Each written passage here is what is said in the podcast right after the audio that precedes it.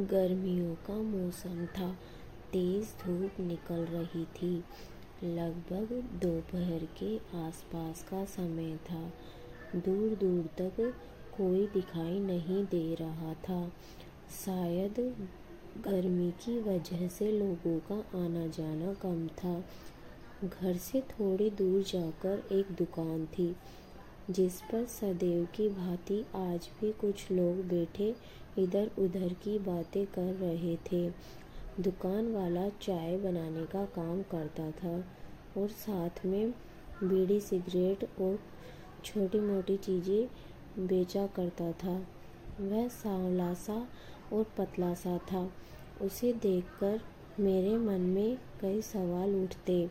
इतनी सी उम्र में उसे देखकर लगता था कि उसने काफ़ी कुछ झेला हो।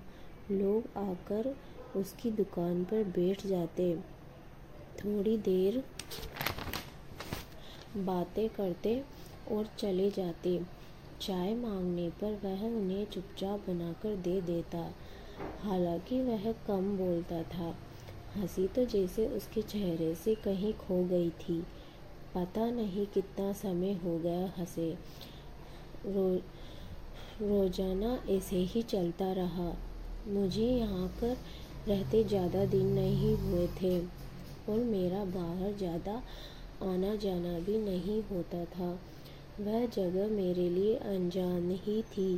मैंने कभी भी चाय वाले से बात करने की कोशिश नहीं की।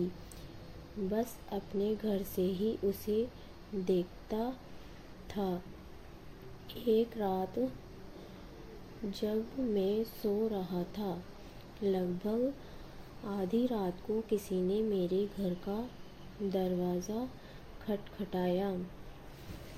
अचानक जब मेरी नींद खुली तो मैंने दरवाज़ा खोला। वहाँ कोई भी नहीं था। मैं थोड़ा घबरा गया। अगले दिन भी ऐसा ही हुआ। ऐसा मेरे साथ अब रोज़ होने लगा। मुझे समझ नहीं आ रहा था कि मैं क्या करूँ। एक दिन, जब और दिनों की तरह किसी ने मेरे घर का दरवाज़ा खटखटाया, तब मेरी अचानक नींद खुली। उस दिन जब मैंने दरवाज़ा खोला तो वह चाय वाला लड़का, जिसे मैं दूर से देखा करता था, वह मेरे सामने खड़ा था। कुछ देर के लिए तो मैं घबरा गया, पर जब मैंने थोड़ा संभल कर उससे कुछ पूछना चाहा तो वह पल भर में आँखों के सामने से ओझल हो गया। मैंने उसे ढूँढने की कोशिश की, पर वह कहीं नहीं दिखा। परेशान होकर मैं घर के अंदर चला गया और सुबह होने का इंतज़ार करने लगा। जब मैं अगले दिन सुबह उठा तो मैंने देखा वहाँ ना कोई चाय वाला था और ना ही कोई दुकान थी। मैं एक बार तो देखकर हैरान रह गया कि वो सब क्या था जिसे मैं इतने दिनों से देख रहा था। क्या वो मेरी आँखों का वहम था? मैंने स्वयं से पूछा, समझ नहीं आ रहा था किसे पूछ पूछूँ, कैसे पता लगाऊँ कि वह चाय वाला आखिर कौन था? मेरे मन में कई सवाल उठ रहे थे। मेरा मन बेचैन सा रहने लगा। मैं एक पल भी शांत नहीं बैठ रहा, पा रहा था। उस दिन जब मैं सो रहा था तो किसी ने भी मेरा दरवाज़ा नहीं खटखटाया। अगले दिन की सुबह, जब मैं अपना काम ख़त्म करके अपने कमरे में गया तो मैंने देखा मेरी डायरी खुली हुई थी।